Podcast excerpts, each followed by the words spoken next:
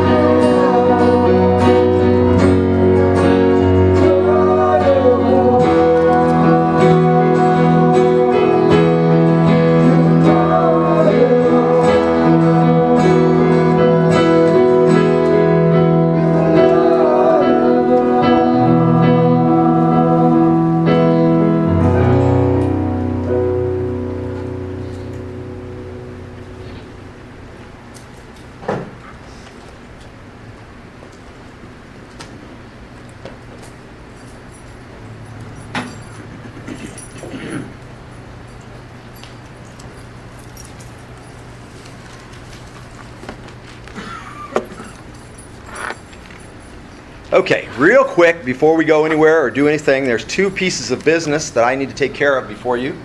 Two errors that the Lord brought to my attention in things that I have said in the last month or so, and I feel like sometimes I am used, praise God, as a mouthpiece for God. And the first one was at the block party, and then also on my Sunday and sermon, I quoted uh, a verse, or two verses actually, from Ephesians 2. And I quoted them as Ephesians 2 9 and 10. And it was later brought to my attention that it's actually Ephesians 2 8 and 9. 10 is where it says, We are his workmanship, is the last verse in that passage. And 2 8 and 9 are, For by grace are ye saved. And that's so, I was quoting it and saying it was 9 and 10, but actually it was 2 8 and 9. So clarified that, that's covered. So if you look it up in your Bible, you'll find it in 2 8 and 9, not 2 9 and 10, like I said. The second thing was, and this one maybe was even more important to me because no, I don't think anybody caught it, and I didn't catch it at the time. But in the last two weeks, I have managed to. Uh, get the podcasts of our service of the, of the message and, and some of the music on, up on Podcast Garden and on our church website. And as I was listening to the sermon, lo and behold, as I was looking through it and finding out, because I uh, there a lot of times there like if there's an an object lesson that I do, I'll take that out because you can't really understand when you're just listening to it. You unless you were there, you don't understand what was happening.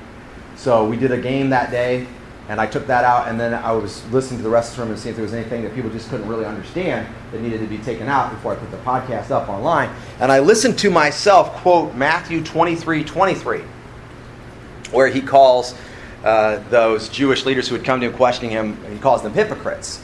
And he talks, and it's the verse where it says, because you tithe on the uh, mint, and anise, and cumin, or whatever those three uh, herbs are there, there. And he says, uh, but you leave undone the weightier matters of the law, which are like mercy, kindness, and so on.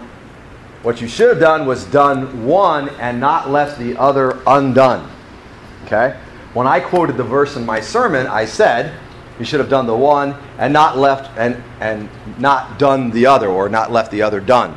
I forget exactly what it was, but the point is I didn't I wasn't I didn't say it correctly. And so when, when you quote scripture, you want to get it right. And so I read it right off the page uh, but I don't read as well as I used to because my eyes are not what they used to be, even with my little reading glass. So eventually I'll wear glasses, I know that, or the Lord will heal me, one or the other. But uh, the point is, I misquoted Matthew 23 23. So let me encourage you that is an object lesson in two ways, and then we're going to jump into the text. The first way is my job, I believe, I've been called uh, to preach the word, to be the pastor, and do the ministry that I do here at the Life Station, and all told, with the writing and everything that I do, all told. And, and maybe more importantly than that would be to be a leader in my family, a servant and a leader, and then certainly even more important than that would be to be a follower of Jesus, and that's number one. So I do the best I can, but I'm going to make mistakes. So you need to be in your Bible, you need to be reading, you need to be praying, you need to be first and foremost a follower of Jesus. Please never become a follower of me because that will, you know, if I go wrong, you'll go wrong, and that will be a huge mistake, okay? So, that being said, I encourage you to be reading in your Bibles, and that's the first point. And then the second point is if I made two, I can almost guarantee you there were more than two, and we don't even know what they were. And so, uh, God is the one that's in charge, right? So God knew what was said. And, and maybe you all heard when I said, and leave the other uh, not done or whatever, I didn't say it correctly. Maybe you all heard it correctly and you knew the verse already, and so it was no problem. But I just want to encourage you to be in the Word and in touch with the Lord so that when I make mistakes, you will still be in line with Jesus. All right, now on to what we're talking about. So the topic of the sermon is how to betray your king and your people. And it comes from a kind of an odd angle. We've been working through the book of Joshua, and I remind you that the book of Joshua, uh, this name Joshua, was named after a man named Hoshea, son of Nun, whom Moses called Joshua, and I've been reminding you that. I probably will for weeks to come because it's hugely important. And the word Joshua comes to us over from and through the uh, from and through the Hebrew, but if you took it through the Greek, you would get the word Jesus. So it means God saves or Yahweh saves. All right, so Joshua's name means Yahweh saves. And so as we look at the book, we know Joshua is not Jesus, but his life is a story, in a sense, about how God saves. Which really ties into this passage that we're going to do today, because even though we're going to learn how to betray your king and your people, that is not necessarily, if you're with the right king and the right people, then that's not what you're supposed to do. But clearly, if you're with the wrong king and the wrong people, as the harlot Rahab is in this story, then betraying them, in a sense, is exactly what you're supposed to do. Okay? And so this really becomes a story of redemption, which is what really makes it neat because, as Brother Tony pointed out, the bulletin was laid out around along that theme. The songs are laid out along that theme, and the inspirational reading was laid out along that theme, even though there's no way that all could have come together if God didn't do it. So God clearly wants to talk to us about redemption today. Actually, the, the song that Michael brought and read to us fit perfectly in there too. So everything we talked about, everything that's been in the service so far, God clearly wants to talk about redemption today. Um, and we're going to see that in this sermon entitled How to Betray Your King and Your People. Have you ever been in a situation where you knew how to do what you needed to do, but you just couldn't get it done? You ever try to change an automotive part, or you're baking something in the kitchen, or you're fixing something, a piece of plumbing, or whatever? You know the steps, right? This is how you make that come off there. This is how you put the new part on. You know the steps, but you just can't seem to get it done. Well, that happens. It's, it's, it's not that it never happens, it happens sometimes. But what happens a lot more often than that is not knowing how to do what it is that you're trying to do. So, for example, if somebody said to me, Well, you need to change the alternator on your car, your alternator is bad, I might could figure out, I could, my steps would include consult, consulting someone to figure out how you change an alternator, or paying someone to change an alternator, or looking it up on like eHow steps to changing an alternator, or watching a YouTube video how to change an alternator. So my pattern would have to include that because I don't know how to change an alternator, or a lot of things, right? And newer cars uh, the new it's like they keep remaking reinventing the car sort of in a way and so some things are like what i could i can actually clean a carburetor. I can mostly rebuild a carburetor but nothing has a carburetor anymore. So that's a useless skill just about unless you get into certain like um, maybe like a mower or something like that that might still have a carburetor or a really old car. So the point is new patterns then have to be learned on how to do the thing that you have to try to do right? You want to make something in the kitchen that's brand new, you have to learn a, a new pattern. You you don't have to know the recipe necessarily word for word. And some people, like Carrie, for example, or people who have done a lot of cooking, might they might be able to kind of almost do those things and say, well, you'd need a pinch of that and you'd need a teaspoon of that, right? Because they've so learned the patterns, so many different patterns, that they can put the patterns together, right? People can do that in the kitchen. And mechanics are like that too. They might not have ever changed this particular part, but they know the patterns enough that they can go, well, we get in there and we kind of start taking it off. We'll see what's in the way. And I can't do that. So, what I'm saying to you is, as we look at this text today and we look at the pattern of how to betray your king and your family, realize if you don't know this pattern, then doing it would be difficult. If you do know this pattern, then doing it is going to be fairly easy. And I, I, say to you in advance, not to kind of ruin the end of the story, but there is a time to do it and a time not to do it. And so, knowing the pattern, for example, if I know how to take an alternator off my car, when I walk up to get in my car, if I don't want to take my alternator off, I just don't do it. And lo and behold, it doesn't come off. It doesn't fall off by itself. It's bolted on there. It just stays in there, and hopefully it just does its job, and everybody's happy. But because I know how to take an alternator off, I can decide not to take an alternator off. Or if I know how to bake a cake, I can decide not to bake a cake. So knowing the pattern allows you the choice of whether or not to enact the pattern. And if you want to do it, then you know how to do it and you know the steps to beginning to take okay it's a relatively short passage of scripture and i know i could have went right into more of the story and I, you know some of the new testament authors would have i think would have done that but i just think that god wanted us to see these verses all right so we're in uh, joshua chapter 2 beginning in verse 1. Woo! Thank you so much. Joshua Mitchell, are you ready for Joshua chapter 2, verse 1? Can I get an amen? All right, thank you very much. Joshua has to be ready for this book for sure, right? Okay. I have to get there because I turned to the wrong book real quick. All right. Joshua chapter 2, beginning in verse 1, says, then Joshua the son of Nun sent two men as spies secretly from Shittim, saying, Go view the land, especially Jericho. So they went and came into the house of a harlot whose name was Rahab and lodged there. Okay, so first of all, in this first verse, we see Joshua doing sort of the same thing that Moses did when Joshua was first sent in, right? Now, it's different in that Moses sent the spies, a dozen of them, not just two, but a dozen of them, to survey the whole land. And Joshua is telling them to look especially at Jericho. So he realizes that Jericho is going to be a big pivotal point in taking a huge section of the promised land, and he's thinking somewhat militaristically. So he sends in two spies. I think it's interesting because uh, Moses was following a sort of a tradition or a pattern, send 12, they're 12 tribes, right? So he was he sent 12 because that seems like the right number. Now you got Joshua sending two, just two men, which is interesting because how many of the tribes came back or how many of the spies came back last time and said, "Hey, let's go do it." Two. So the pattern has adjusted from 12 spies to two spies. I don't know why, but it's different than the first time. And they're focused on Jericho. And then they wind up in the house of a harlot. So if you just took this verse right here, it doesn't sound like it's going very well right? They went into the land and they're spying everything out, and they wind up in the house of a harlot, which is a prostitute, someone who's sex for money or resources. Okay? And they wind up lodging there. Now, why there? Other than the providence of God, of course, but why there? It doesn't tell us why they went into the house of a harlot. Obviously, you can pay a harlot to, to be quiet. So there's a possibility.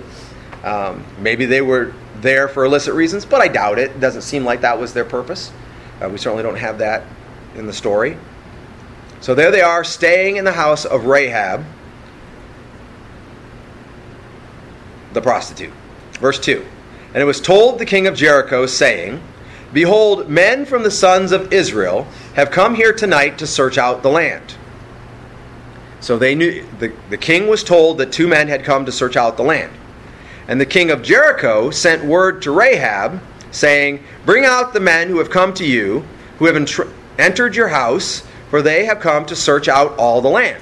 Okay, so something happened in there that's not recorded in the story, right?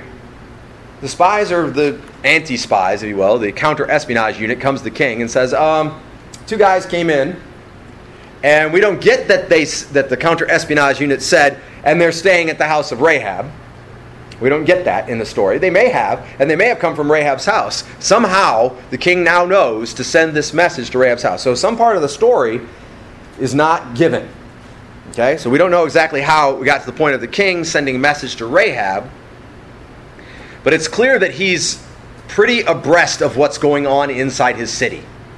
Okay, he has a pretty good knowledge of what people are doing somehow because when they say two men have come, he sends his people with the message to Rahab.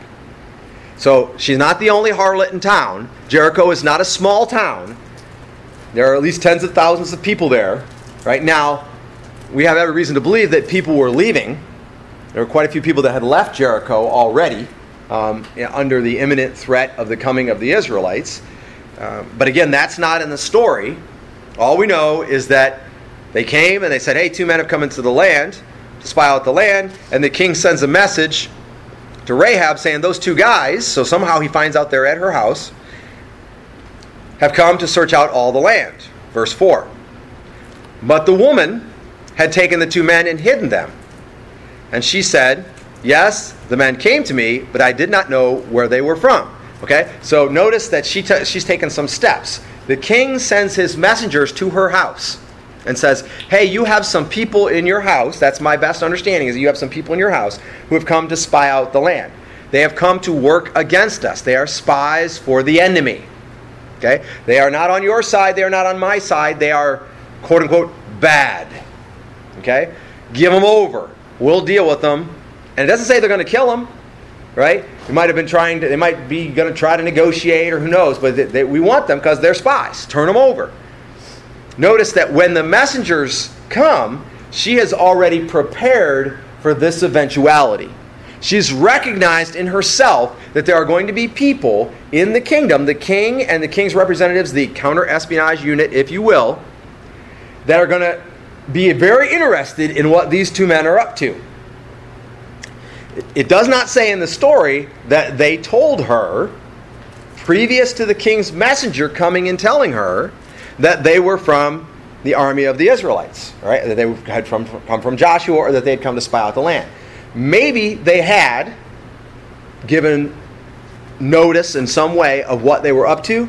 Maybe they hadn't. We don't know for a fact. But now the counter espionage unit, if you will, the men who bring the message from the king, have informed her that the two men that came to her house are from the Israelites and they come to spy out the land. So by now she knows that they are from the enemy. Whether she figured that out before on her own or whether they informed her, at a certain point she became aware that they are from the enemy of her people, the enemy of her king. Okay? And she's already hidden them. So she, whether she figured it out before this message or after, she's already hidden them. It inclines us to believe that she probably figured it out before the messenger shows up because she's already hidden them. But obviously, they are interested in being extremely discreet, and she could tell that, and somehow or other, she's already hidden them before the message comes. And then it says that she said, Yes, the men came to me, but I did not know where they were from. So she absolves herself of knowing that they are from the Israelite army. Now, you could say, well, that means she didn't know, but we already know by what happens later in the story that she's a liar, okay? And she's pretty good at it. So she could be lying here too. So we don't know whether she knew for sure where they were from or not, but we know that she knew that they were hiding out, that they were being discreet because she hid them. So we know that she knew people would want to see them that they didn't want to be seen and that she had hidden them. And she says, I didn't know where they had come from. Absolving herself of any guilt or connection with these men in the face of the counter espionage unit, if you will, in the face of the king and the king's army. Verse 5. And it came about when it was time to shut the gate at dark that the men went out. I do not know where the men went. Okay, now we know that that's all a lie, right? So the time is getting close for the gate to be shut. It hasn't actually been shut yet. And she says at the time when they knew the time was coming close for the gate to be shut and they wouldn't be able to go in and out anymore, they left, which is a lie because she's got them hidden. I do not know where the men went. That's a lie because she's got them hidden at her house. Okay? She says, pursue them quickly. Go after them out there because they left. So she gives them direction based on her lies. She gives them direction. Look at that over there. Go that way. He, she says, For you will overtake them. You will find them before they get too far away, is what she's saying. But she had brought them up to the roof and hidden them in the stalks of flax, which she had laid in order on the roof. So these long stalks of flax, and she's hidden them there. So she's got them hidden in the stalks of flax on her roof. The whole time she's lying and telling the men, go hurry and get them. They just left right before the gate was going to close. So the men pursued them on the road to the Jordan, to the fords.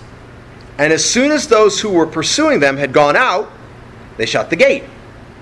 So the men they are pursuing are hiding in the stalks on Rahab's roof. She's told lies, and then based on her lies, she's urged them to go pursue the men.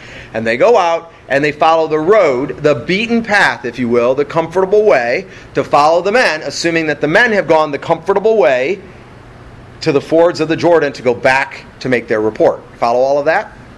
Okay. And that's where the text actually stops for today. And I know the story is just getting good and it's getting exciting, and we're you know, but some of you already know what happens, so it's okay. All right. So first of all, see what she did. Okay, because it, we're looking at the pattern that she used to betray her king and her people. So the first thing she did was she talked to or had connection with the enemy. So even though she was a citizen and she had not flown, flown from Jericho in the face of the coming army, and her family's theoretically still living there, right? Even though all that's true, when the enemy comes in, she has them come into her house. She has a connection with them. It's a social connection. And it could be just because she's a harlot and she's they're going to maybe utilize her services or whatever, but very quickly she realizes that she has to take additional steps. So she actually invites the enemy into her home and then she associates with them secretly. She covers up her association. So she says, No, they were here, but I didn't know where they were from. She covers up their, her association with them. And then she overtly lies to protect the enemy. So covering up her association is one thing. You could even say, when because they were Israelites and they came from Shittim, from Joshua, maybe, maybe she knew that, but probably she didn't. So she didn't know necessarily where Joshua was at. She didn't necessarily know where the army was at. So when she said, Well, I didn't know where they came from, that's only sort of a lie, mostly a lie, right? It's a subtle covering up of her connection with them. Okay, yeah, I saw them. I had them in my house. I fed them. I did unintentionally help the enemy along, but I didn't really know where they were from. And so she's really making an excuse about how what she's done is not wrong. That's just covering up her association. But then she outright lies to protect the enemy, saying that they're gone. She hides the enemy and then says that they're gone. She actually takes steps to help the enemy avoid detection. If they had searched the house, they might or might not have found them in the flax on the roof. Right? They might or might not have searched the roof. And if they searched the roof, they were concealed inside the flax, so maybe they wouldn't have seen them. And then she's going to go on in the next passage, beginning at 8, she's going to go on to barter with the enemy and talk to the enemy and try to get some positive results out of what she's doing. She desires something, and she's going to seek to benefit by her association with the enemy. By that time, by the time she barters for something valuable and seeks to benefit by her association with the enemy, she has already long betrayed her king and her people. That's why we don't need to go there yet. Because the pattern is up to verse 7. She talks to the enemy, she invites the enemy in, she associates secretly with them, and then covers up her association with the enemy. She lies to protect the enemy, and, or, or she finds a way to help the enemy escape detection. Okay, that's what she did. All right, now as we look at the process, I want you to see three things about the process. The first thing I want you to see is it's progressive.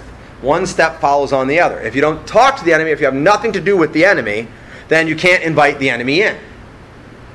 Right? So if Michael came to my house and he knocked on my door, and I just never go to the door, he may come in because he's my friend, my brother in Christ, and he may feel like he needs to, or he may like, I wonder if everybody's okay. He may come and check on me or whatever, right? But I didn't invite him in, so I have not started the process. Then if he comes in and he finds me sitting in my living room and I didn't come to the door, and he says, Hey, uh, how's come you didn't come to the door? Is everything okay?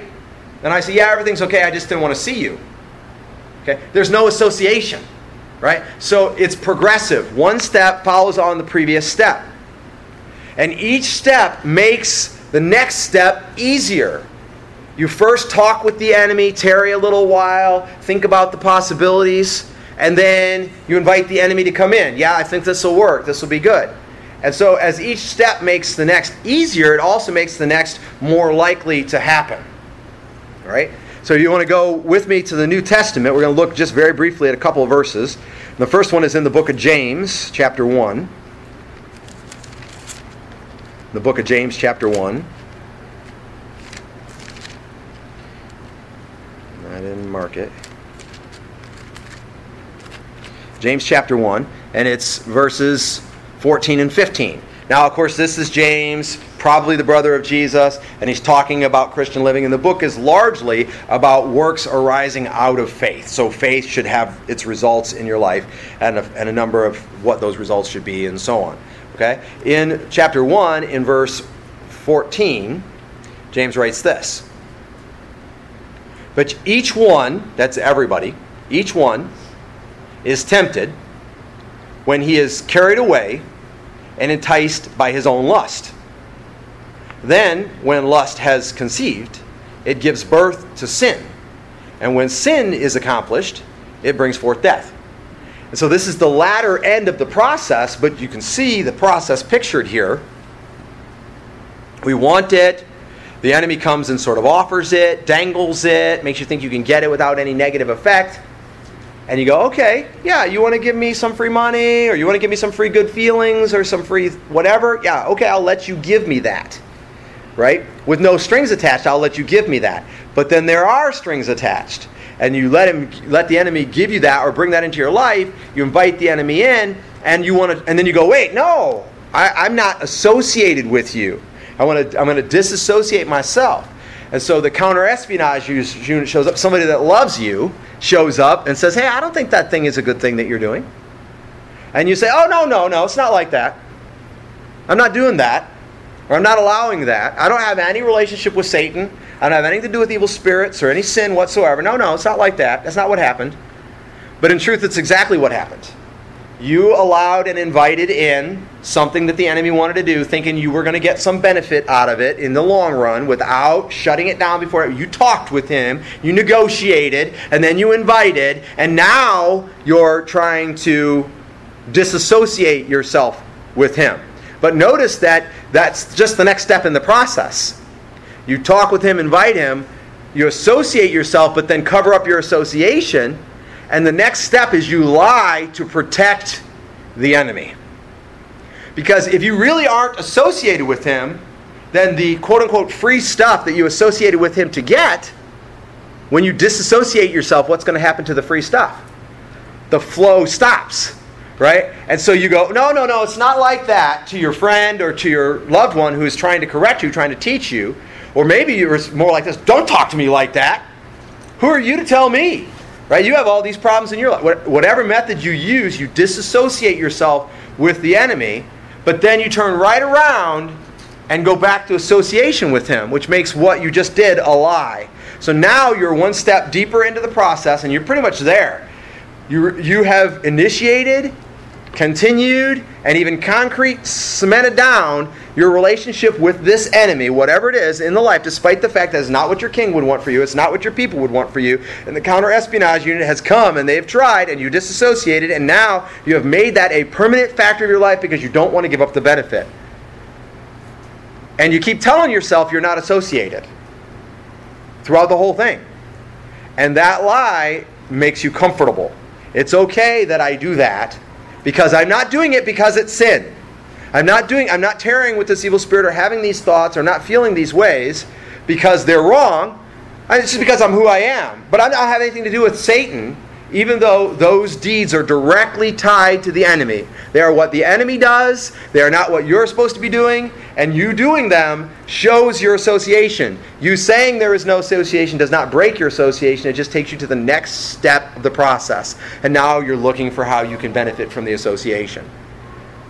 And James was talking about, pardon me, talking about the end of that process. If you go just to the left, you should be right there already if you stayed at James 1 and you go just to the left over into the book of Hebrews, chapter 13, which is the last of the book of Hebrews, right before the beginning of the book of James, and you look uh, at verse 5, the writer of Hebrews, who we don't know for sure who that was, some people like to say it's Paul because Paul wrote so much of the New Testament, but it probably wasn't Paul because most all the books that Paul wrote, he claimed their writing, and he does not claim Hebrews for sure. Let your character be free from the love of money. Okay, so now we're talking about money. It's fairly specific, but it's wanting the benefits that money can give. Being content with what you have. For he himself said, I, I will never desert you, nor will I ever forsake you, so that we confidently say, The Lord is my helper. I will not be afraid. What shall man do to me? And so the author of Hebrews has given us a position where we stand. When the enemy comes, and I, I don't want to say to you that the enemy is money. Okay? Money is not an enemy, it's, an, it's a thing. Like a chair or a car or a house. It's a thing. It's a, like a sidewalk, right? It's not, it's not an enemy. But we know that the pursuit of money or the desire to have what you don't already have, covetousness of any kind, leads men to do much evil. And so you can want that thing that you don't have, and there's no problem. But when you begin to negotiate, you bring in that thing, you begin to negotiate with that thing that you don't have, whether it's the pursuit of money, or whether it's sex, or whether it's videos that you shouldn't be watching, or video games that have explicitly show things that you don't shouldn't see, or people are talking to you about things that you shouldn't let go in your ears, right? So someone is gossiping to you, and you're telling yourself over and over again, I'm not going to allow their gossip to impact me because I don't want it to be sin for them or for me. But you keep listening to the gossip. And maybe you diffuse 99% of it, but 1% of it begins to paint a picture in your head, and you've tarried with the enemy, you talked with the enemy, you invited the enemy, you associated with the enemy, and then you disassociated yourself, covering up your association, and now you're lying to protect the enemy because the fact is gossip is a sin. And when you respond to it, that makes it gossip. And so as soon as that picture is painted in your head, now you're doing it. And so the list goes on of all these behaviors that are actions of the enemy. And what he's saying is no, behave as if as if you've been solid ground to stand on. The writer of Hebrews is saying, no, we have been given more from the Lord than anything we could ever desire in the world. And so you have to learn not to partake in this process. So he's exactly telling us not to begin this progressive process, but to be okay. Godliness, and this is elsewhere, we may see it before we're done. Godliness with contentment is much gain because you won't begin the process, okay? So, like a snowball effect, the next step is easier and easier and harder to prevent. I was getting ready to go out of town and uh, I had a busy week leading up to when I was getting ready to go out of town, and I couldn't, I just couldn't get myself organized. I couldn't get my clothes packed. I couldn't get my toiletries ready. I couldn't get my books ready I had to take with me. I couldn't, I just had so many things and I couldn't get it ready. Then finally, I got most everything ready. I thought I got everything ready, right? And I got it in the vehicle, and I got in the vehicle, and I'm driving out of town. And as soon as I'm driving out of town, now all of those things are pretty much ready. I'm going over the list in my head, the pattern that I had set for myself of what everything that needed to be ready, and guess what happened? Five minutes in the van, guess what I'm doing? Oh, I didn't get this. I didn't get that. Oh, I was going to bring this. And my list was several items long that I had not brought with me. Arrived at my destination without my toothbrush. Okay? And I, I never forget my toothbrush. Right? So the point is, at the end of the process, after you've already enacted the process, the pattern, it's easy to see the pattern. So we have the example of Rahab. There is the pattern, there is the process. Don't start it.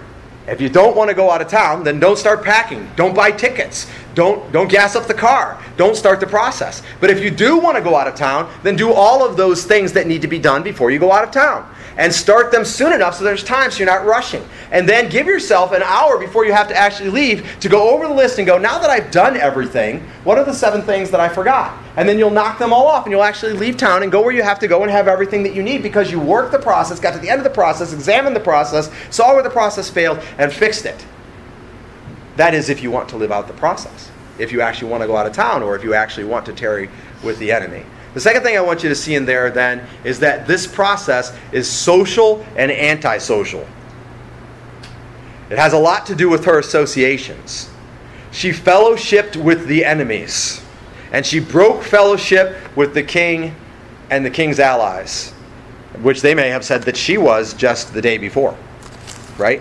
So she fellowshipped with the enemy and broke fellowship with those who she had previously fellowshipped with.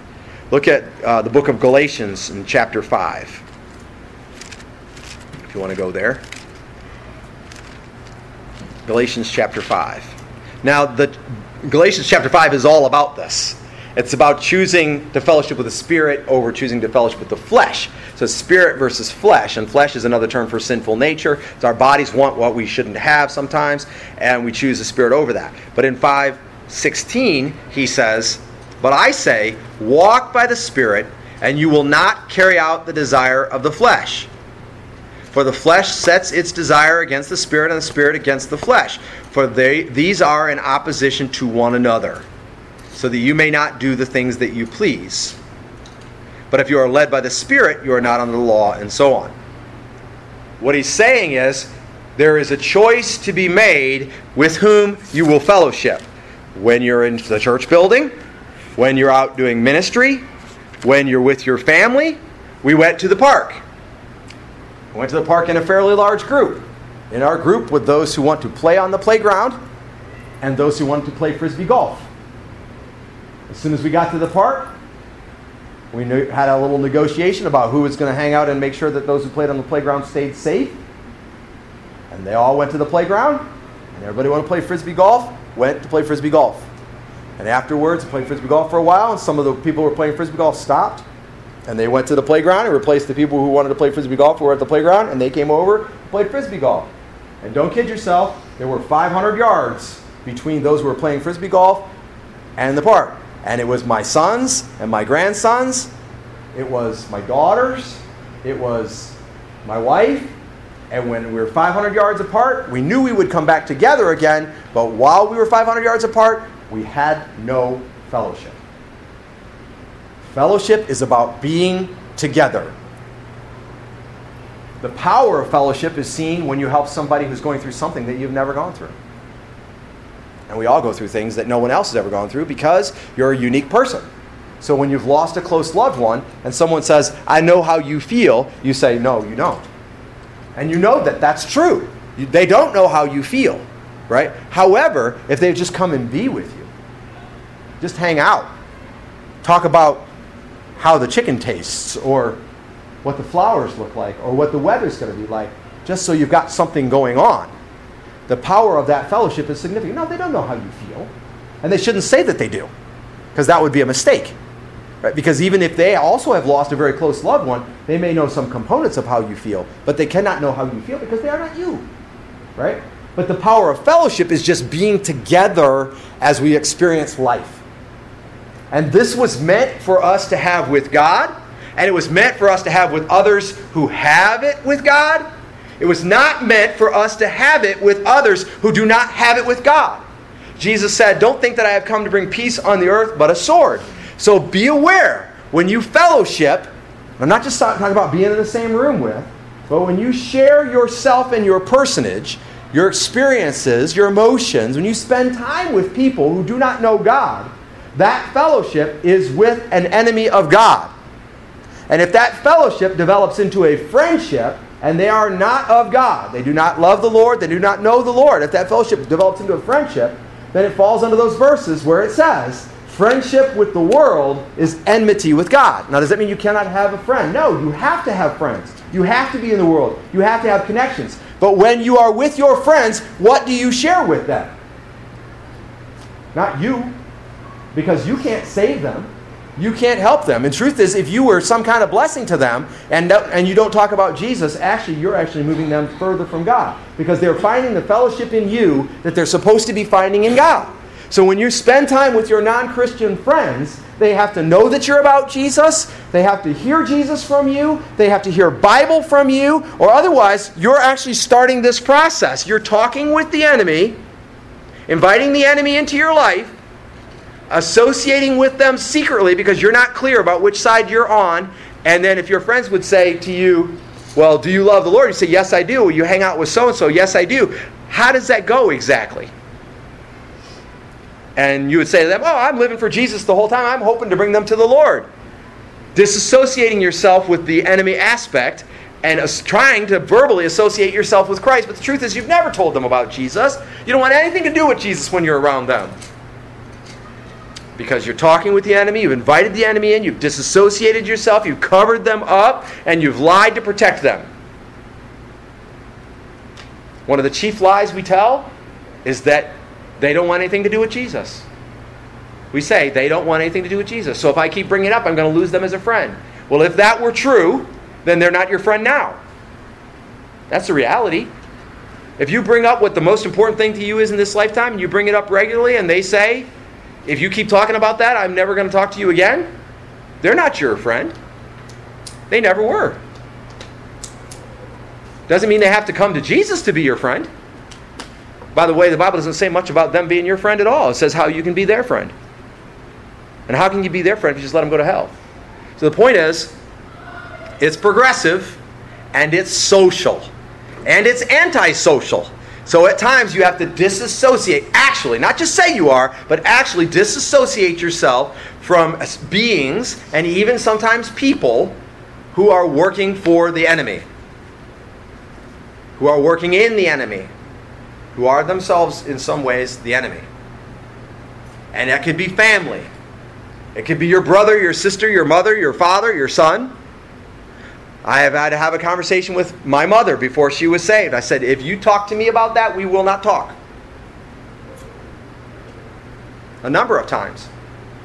We've had to, we, we still struggle to this day because she every year when I haven't seen her for a while, struggles with a certain thing that she does, and she tells us she doesn't do that anymore, and yet she does it. So we struggle with that. And I want to go to her, and I want to, and I haven't. I want to go to her and say, if you if you're going to do that, then we can't talk. So you have to stop doing that. But I haven't done that because I, I don't want to disassociate with her because she's my mother. But at the same time, I'm not. She knows I don't accept the behavior because I tell her that, which is why she keeps coming back and saying it's not happening anymore. It is a social thing. And it was meant to be social between us and God and us and others who are social with God. Look at 1 Timothy chapter 6 then. And we're nearing the end, so we're doing good on time, pace, and all that good jazz. 1 Timothy chapter 6. I'm going to read 11 verses from here, and I'm not going to break them all down for you, but I think you can plainly see what they're saying. 1 Timothy uh, chapter 6, beginning in verse 6. But godliness actually is a mean of great gain when accompanied by contentment.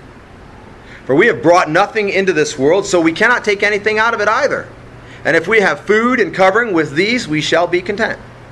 But those who want to get rich fall into temptation and a snare and many foolish and harmful desires, which plunge men into ruin and destruction. For the love of money is the root of all sorts of evil, and some, by longing for it, have wandered away from the faith and pierced themselves with many a pang. But flee from these things, you man of God, and pursue righteousness. I'm going to stop there for one second. I want you to see these two things in counterpoint. Verse 6. But godliness actually is a means of great gain when accompanied by contentment.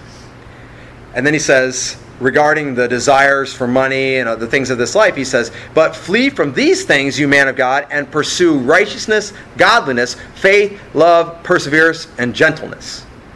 You see what he's setting up there? It's, a, it's point and counterpoint. You're okay, and you're better than okay if you're okay where you are in Christ. But if you go after and want the things that the world has, you will not feel okay. Not only that, but you'll begin this process of what we're talking about. Instead of that, flee from those things. When things come into your life that represent the enemy, when the social media or the video or the language or the topic or the whatever, the movie, you can pay $12 to see a movie. In the middle of the movie, there's something in there, and you have every reason to believe that it's going to be in there. You should walk out. Years ago, years and years ago, before my parents were ever saved, they went out and go, they picked a movie to go see. And they didn't realize what it was, but it was Airplane. You know what movie? You know the movie Airplane? Okay? Which is, I've never personally seen it. It's rated R, has nudity and language in it. Okay?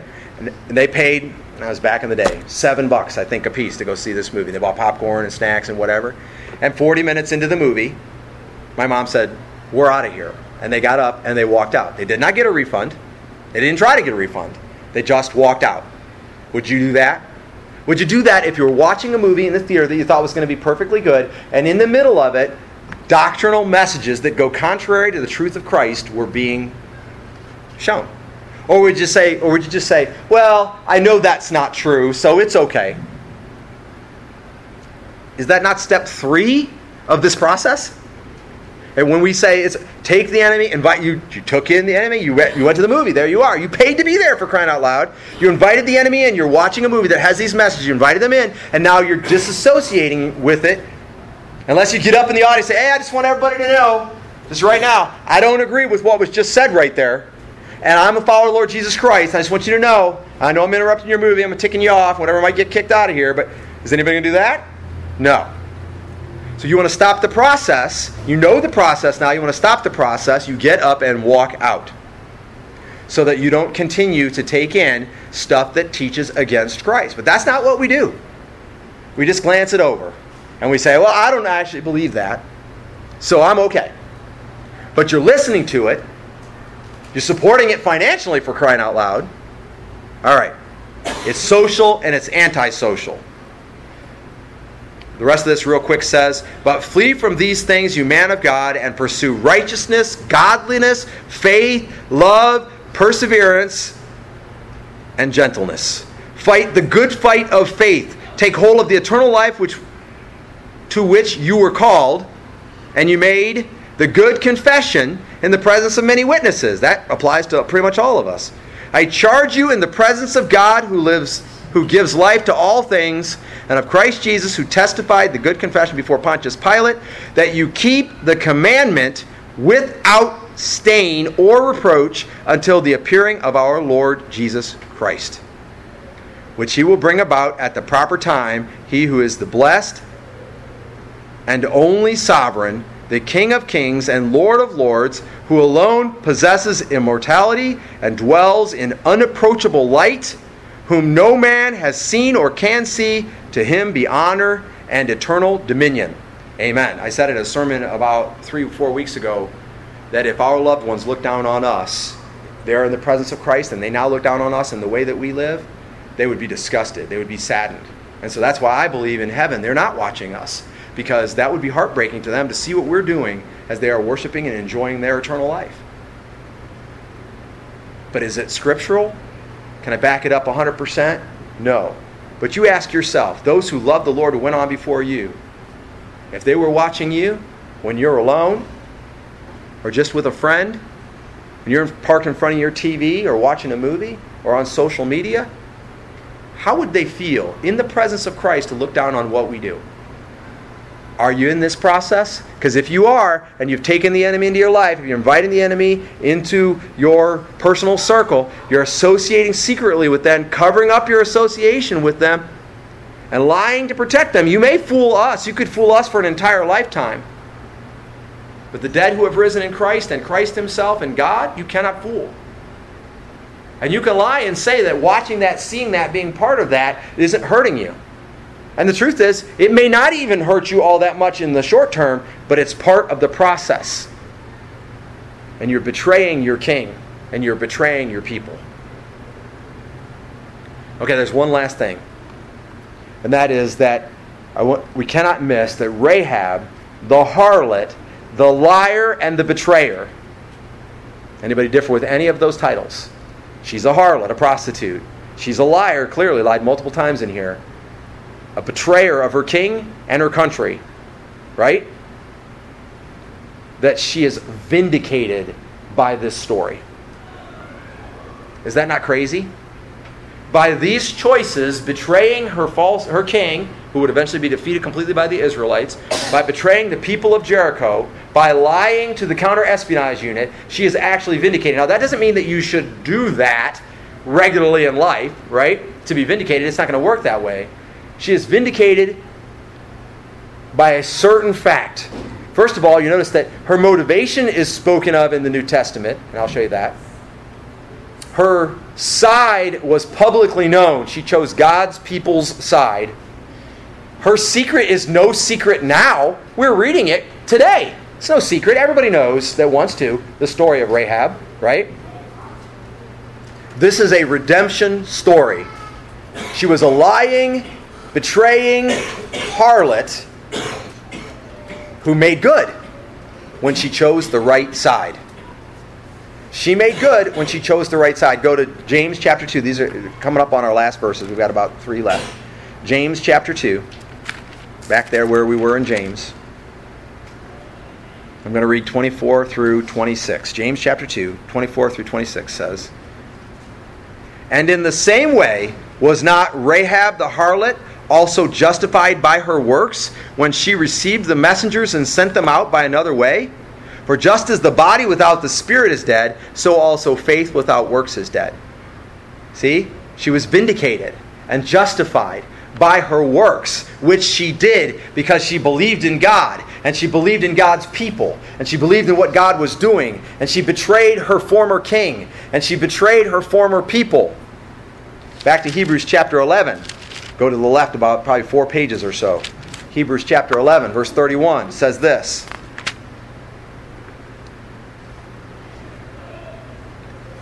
By faith, Rahab the harlot did not perish along with those who were disobedient after she had welcomed the spies in peace. And there's her motivation.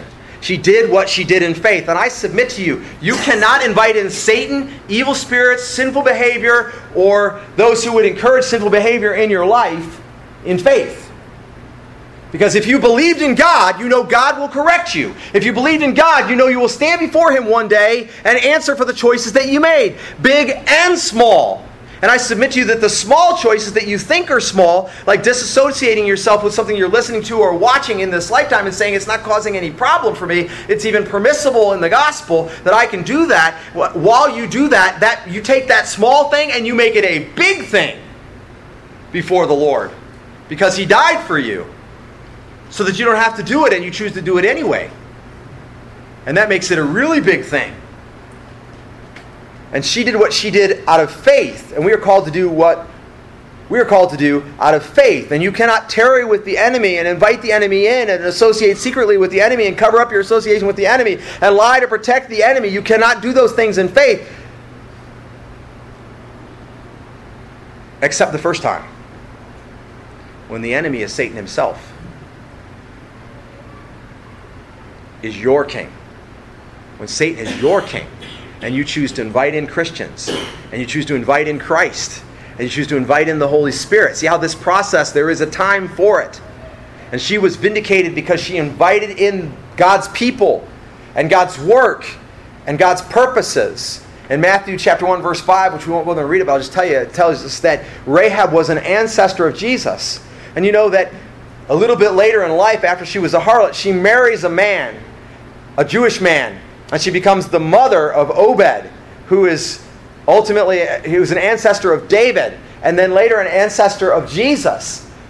By abandoning Satan by abandoning evil works, by abandoning people doing evil works, and pursuing after God, who would be considered their enemy, and God's people who would be considered their enemy.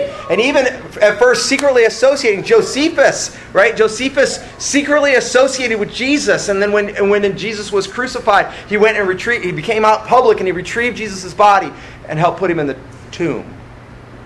Joseph of Arimathea. There we go. Joseph of Arimathea secretly. Nicodemus was a secret disciple of Jesus, right? But he was a disciple of Jesus. Well, he still served on the Sanhedrin. And there were people that were believing in Jesus, but they didn't want to come out because of the suffering that they would do, and I get that. But ultimately, they did come out. And we know their story. What I'm saying to you is she was a lying, betraying harlot. Well, I was never a harlot, but I was a lot like a harlot.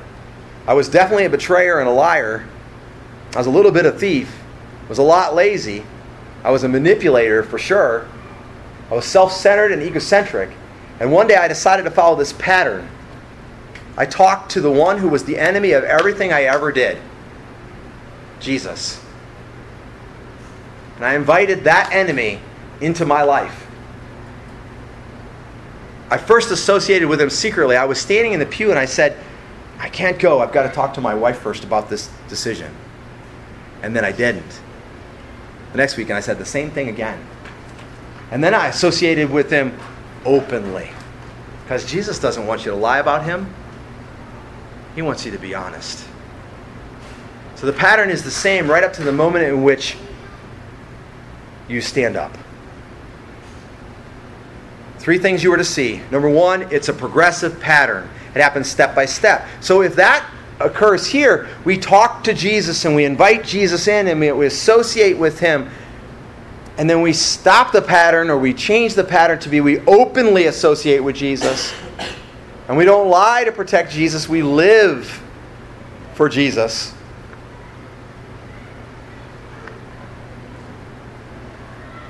Also, you were to see that as a social and an antisocial pattern. We are, you are, I am hereby giving you the permission to be rude to evil spirits. Be rude to Satan himself. Be a little bit rude, not too much, but a little bit rude to human beings who come into your life and try to lead you to do what's wrong. Man, if you're in your living room and a man or a woman comes in your house and starts using a bunch of foul language, you should say, hey, we don't talk like that here. Is that rude? Or is it just right? It's your house. Now, if you're out at the docks, right, or whatever, and there's a sailor there, and you walk up out of the blue and say, hey, you shouldn't talk like that, that's wrong. Don't do that. You might walk up, engage them in conversation, try to lead them to Christ. They may even be a follower of Christ and they're tarrying with the enemy. They've invited the enemy in. They've associated with the enemy. They're covering up their association with the enemy with their Christian friends. They say, it's okay to talk like that. It's really not a problem. That's not unbiblical. All right. So you can be on the wrong side or you can choose to be on the right side. You can surprise Satan by choosing Jesus. Your defection will do more for the advancement of the kingdom of God in you and in your family and in your connections and in the world than if you continue to play around with the enemy. Defect and be 100% and completely in love with Jesus. Also, you may have already defected, if you will, to the good side but now are tarrying, beginning the steps, and who knows how far into the process we are. I think some of us, me, maybe at times, I've been there. We go all the way. We go right up to doing what we know God doesn't want us to do. And then we'll say, well, but Jesus forgives it. Jesus paid for all sin. And what we're really supposed to do is confess it that he may cleanse us and purify us. One final illustration and we're done. There was a pastor who sent a package to a prison. A man in jail, been there for a while, administered to him a little bit or whatever, and he sent him a care package. the care package came back to the pastor.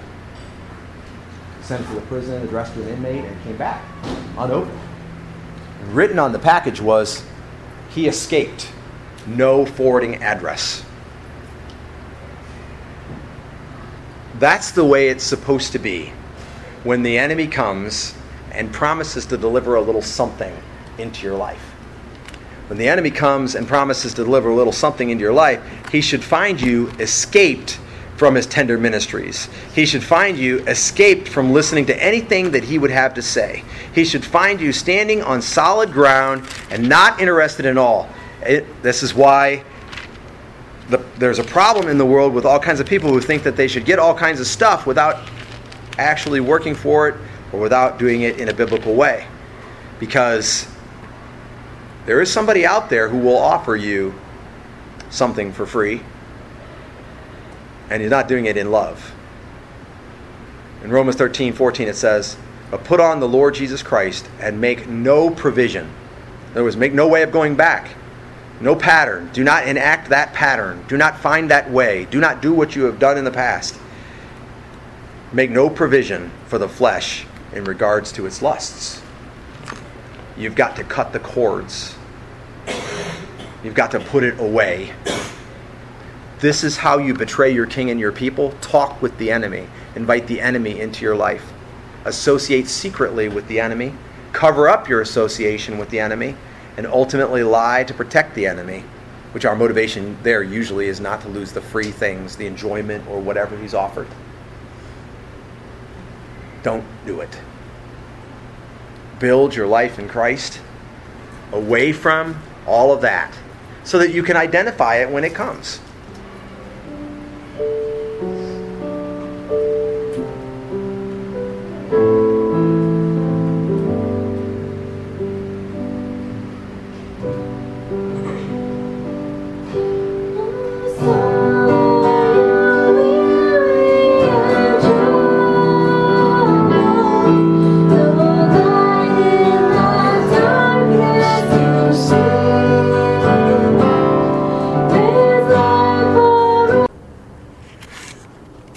You for listening to all or a portion of this full length New Heights Fellowship Baptist Church worship service. New Heights Fellowship Baptist Church is located in East Toledo at 255 Hefner Street, 43605. If you'd like to reach out to the church, our phone number is 419 469 8808. Our website is newheightsfellowshipchurch.org, where you can find lots more information about the church, its connections, and how to give. You may you can mail uh, information to the church at the address 255 Hefner 43605. You can also give to the ministry in some way if you wish by texting GIVE GIVE to 419 419 0095. If you'd simply like more information and updates about the ministry, you may text INFO to that same phone number, 419 419 0095. If you'd like to partner with the ministry in some way other than financial, you may text P A R T N E R, the word partner, to 419 419 0095.